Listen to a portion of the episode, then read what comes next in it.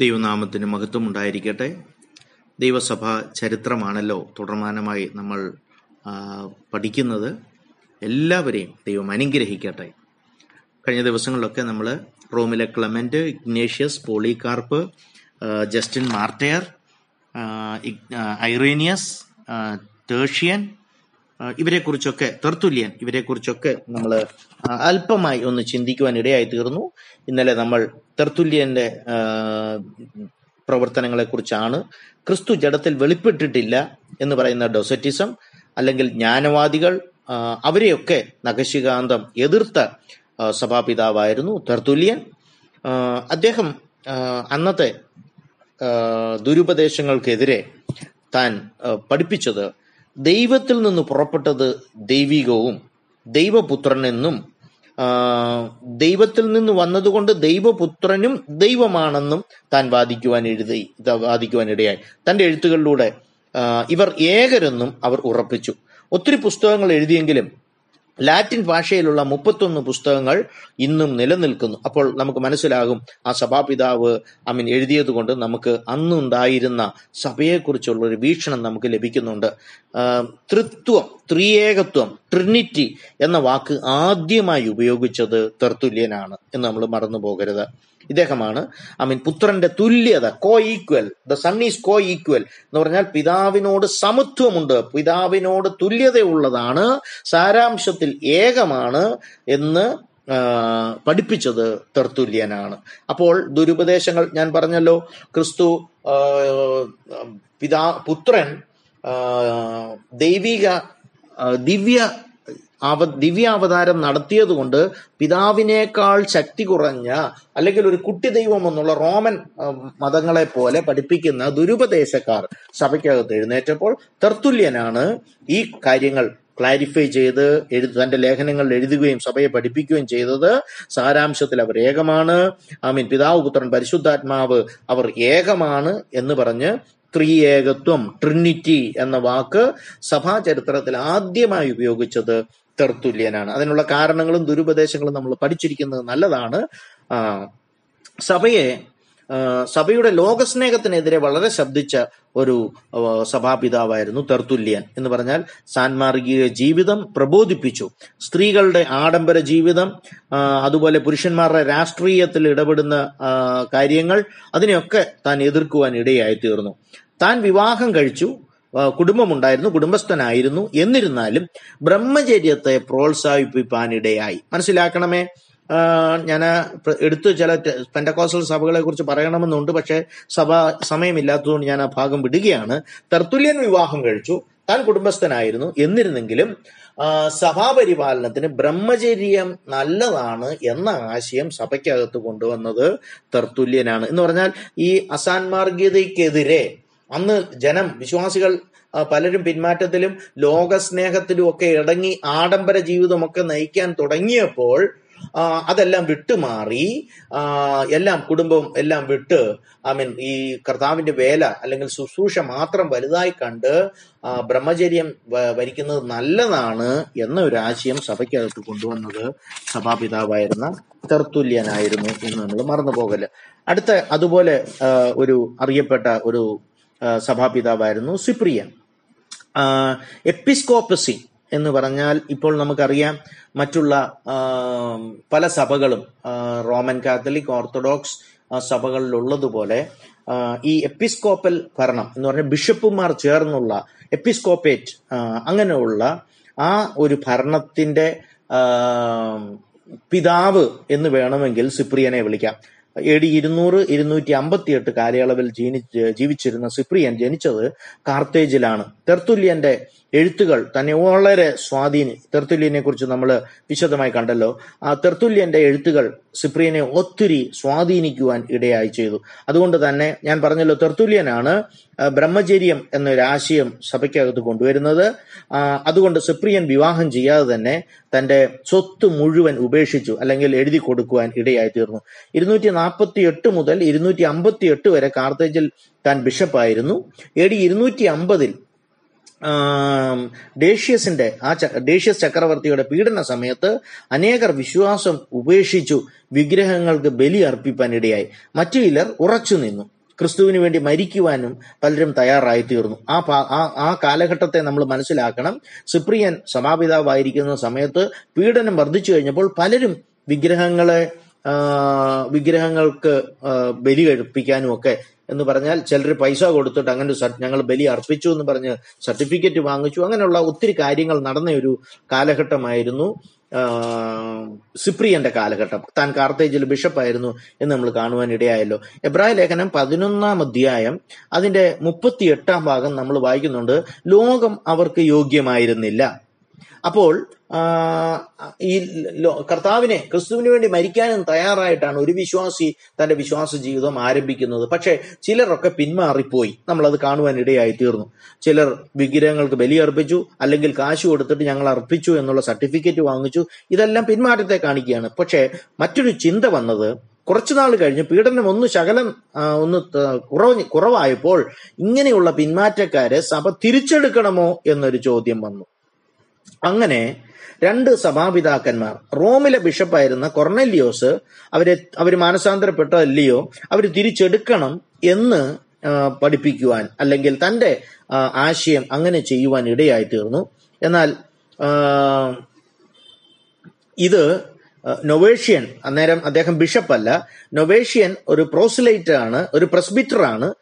Presbyter എന്ന് പറയുമ്പം bishop ആയിട്ടില്ല. ബിഷപ്പിന് മുമ്പുള്ള ഒരു അവസ്ഥയാണ്. അപ്പോൾ ചില ചില സഭകളുടെ മാത്രം അല്ലെങ്കിൽ ഒരു പ്രദേശത്തെ ഒരു പ്രാദേശിക ദേശത്തെ മാത്രം ഒരു ലീഡർ എന്ന് വേണമെങ്കിൽ പറയാം. അപ്പൊ ഒരു പ്രസ്ബിറ്റർ ആണ് തനിക്ക് ബിഷപ്പ് ആകണമെന്ന് ആഗ്രഹമുണ്ട്. അതുകൊണ്ട് ബിഷപ്പ് കൊർനെല്ലിയോസ് പറഞ്ഞ അതായത് ഈ പിന്മാറ്റക്കാരെ തിരിച്ചെടുക്കണം എന്ന് പറഞ്ഞ ബിഷപ്പ് കൊർണലിയോസ് കൊണ്ടുവന്ന ആശയത്തെ നൊവേഷ്യൻ എതിർക്കുവാൻ ഇടയായി തീർന്നു അദ്ദേഹം ചെയ്തത് അന്നുണ്ടായിരുന്ന ആ നൂറ്റാണ്ടിലെ സഭയിൽ നിന്ന് താൻ പിരിഞ്ഞു പോകുവാൻ ഇടയായി തീർന്നു മനസ്സിലാക്കണമേ? അങ്ങനെ ചെറിയ ഗ്രൂപ്പായി ആഫ്രിക്കയിലും ഏഷ്യ മൈനറിലുമൊക്കെ ചെറിയ ഗ്രൂപ്പായിട്ട് ആ കാലയളവിൽ രണ്ടായി പിരിയുവാൻ ഇടയായി തീർന്നു ഒന്ന് അപ്പോസ്തലിക അപ്പോസ്തലിക പിതാക്കന്മാർ സഭാപിതാക്കന്മാർ ഒക്കെ നയിച്ചു കൊണ്ടുവന്നിരുന്ന സഭ. എന്നാൽ കൊർണലിയോസ് ബിഷപ്പിന്റെ കാലയളവിൽ നൊവേഷ്യൻ ഈ സഭയിൽ നിന്ന് ചിലരെ അടർത്തി മാറ്റി അവർ ഈ തിരിച്ചെടുക്കാൻ പറ്റില്ല എന്ന് പറഞ്ഞു എന്ന് പറഞ്ഞ പിന്മാറ്റക്കാർ മടങ്ങി വന്ന അവരെ തിരിച്ചെടുക്കാൻ പറ്റില്ല എന്ന് പറഞ്ഞ് മെയിൻ സഭ മെയിൻ സ്ട്രീം സഭ. നമുക്ക് അതിന് പേരിടാനൊന്നും പറ്റത്തില്ല.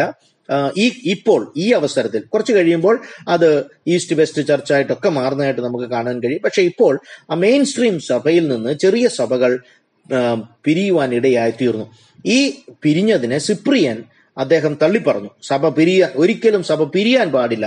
എന്ത് പ്രയാസങ്ങളുണ്ടെങ്കിലും അത് സംസാരിച്ചും സംഭാഷിച്ചും അതിനെ ആ പ്രശ്നം ഒതുക്കണം പ്രശ്നം മാറ്റണം എന്നാണ് സിപ്രിയൻ പറഞ്ഞത്. സഭയിൽ നിന്ന് വേർപെട്ട് വേറെ മാറിപ്പോയത് ഒരിക്കലും ശരിയല്ല എന്ന് സഭാപിതാവായിരുന്ന സിപ്രിയൻ വാദിക്കുവാൻ ഇടയായി തീർന്നു. അദ്ദേഹത്തിന്റെ ഒരു എഴുത്താണ് കൃതിയാണ് the unity of the church അങ്ങനെ സഭയിൽ ഇങ്ങനെ പിരിവ് വന്നതുകൊണ്ടാണ് ആ പുസ്തകം അങ്ങനെ എഴുതിയത്. യൂണിറ്റി ഓഫ് ദ ചേർച്ച് എന്ന് എന്ന് പറഞ്ഞ സഭയുടെ ഐക്യം.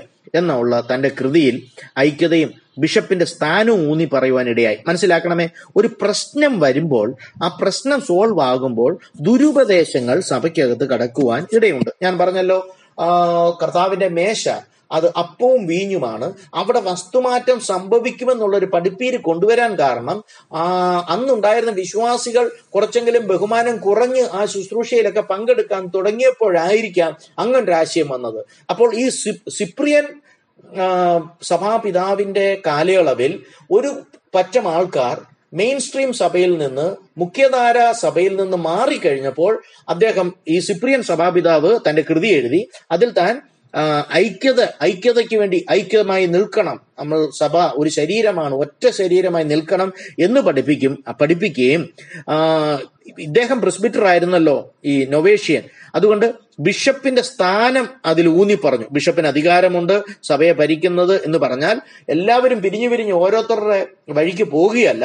ആരെങ്കിലും ഒരാൾ പറയുന്നത് ആ ഒരു ആത്മീയ നേതാവിനെ അംഗീകരിക്കണം അദ്ദേഹം പറയുന്നത് കേൾക്കണം എന്നുള്ള രീതിയിൽ തന്റെ പുസ്തകത്തിൽ എഴുതുവാൻ ഇടയായി തീർന്നു പിൻകാലങ്ങളിൽ ബിഷപ്പുമാർക്കും എപ്പിസ്കോപ്പസിക്കും ഒക്കെ ഒത്തിരി മൂല്യങ്ങൾ വരുവാനുള്ള അല്ലെങ്കിൽ ഒത്തിരി ബഹുമാനങ്ങൾ കണക്കിൽ അധികമായി ബഹുമാനങ്ങളും ഒക്കെ വരുവാൻ സാധ്യതകൾ തെളിഞ്ഞു വരികയായിരുന്നു. മനസ്സിലാകുന്നുണ്ടല്ലോ. ഐ മീൻ നൂറ്റാണ്ടുകൾ കൊണ്ടുണ്ടാകുന്ന ചെറിയ ചെറിയ വ്യത്യാസങ്ങൾ പിന്നത്തേതിൽ ദുരുപദേശങ്ങളായി മാറുവാൻ ഇടയുണ്ട്. നമ്മൾ അങ്ങനെയാണല്ലോ കണ്ടത്.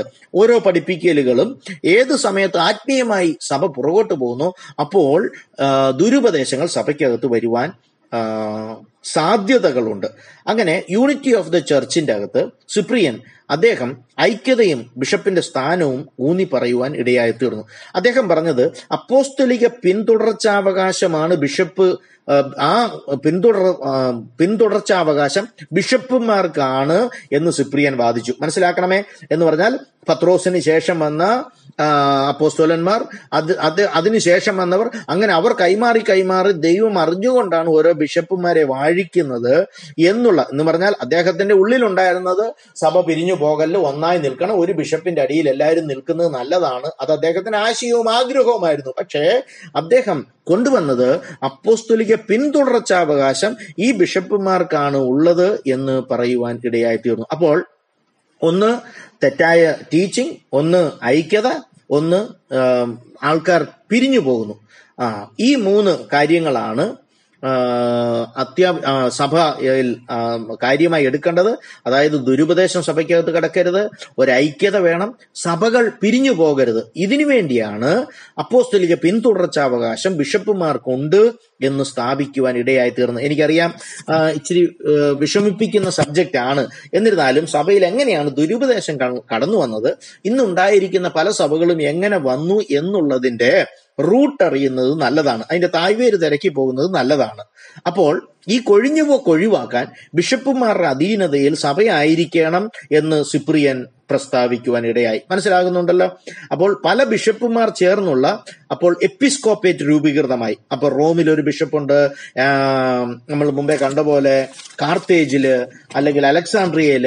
അപ്പൊ ഈ ബിഷപ്പുമാരെ എല്ലാം കൂടെ ചേർന്ന് ഒരു എപ്പിസ്കോപ്പേറ്റ് അതിന്റെ മെയിൻ ഉദ്ദേശം ഉപദേശ ഐക്യം ഐക്യത സഭ പിരിഞ്ഞു പോകൽ ഒഴി കൊഴിഞ്ഞുപോക്ക് ഒഴിവാക്കുക ഇങ്ങനെയുള്ള കാര്യങ്ങൾക്ക് വേണ്ടി ബിഷപ്പുമാർ ചേർന്നുള്ള ഒരു എപ്പിസ്കോപ്പേറ്റ് രൂപീകൃതമായി എന്ന് പറഞ്ഞാൽ സഭയ്ക്ക് പുറത്ത് ആത്മീയ ജീവനില്ല. ഈ പിരിഞ്ഞു പോകാതിരിക്കാൻ വേണ്ടിയാ. മനസ്സിലാക്കണമേ? സഭയ്ക്ക് പുറത്ത് ആത്മീയ ജീവനില്ല.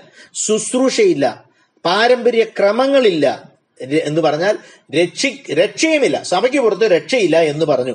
ഇതാണ് ഇന്നുള്ള നാമധേയ ക്രൈസ്തവർ ചില മുഖ്യധാരാ നാമധേയ ക്രിസ്ത്യാനികൾ അല്ലെങ്കിൽ സഭകൾ പഠിപ്പിക്കുന്നത് സഭയ്ക്ക് പുറത്ത് സഭയ്ക്ക് പുറത്ത് രക്ഷയില്ല. അത് സത്യമാണ്.